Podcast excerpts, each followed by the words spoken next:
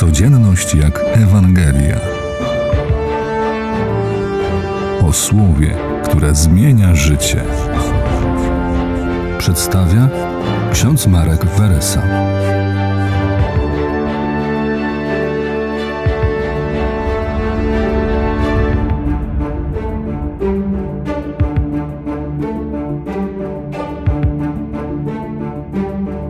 Historia Zachariasza pokazuje, że człowiek może przestraszyć się mocy Pana Boga.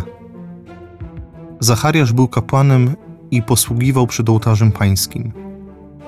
Być może był już przyzwyczajony do atmosfery sakrum, która wypełniała świątynię jerozolimską.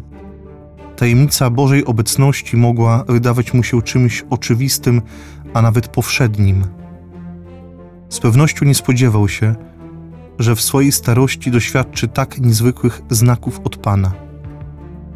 Przed Zachariaszem staje archanioł Gabriel, którego imię oznacza moc Boga.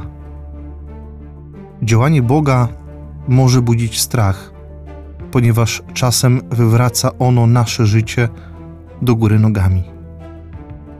W tym adwentowym oczekiwaniu zaufajmy i nie bójmy się mocy naszego Pana.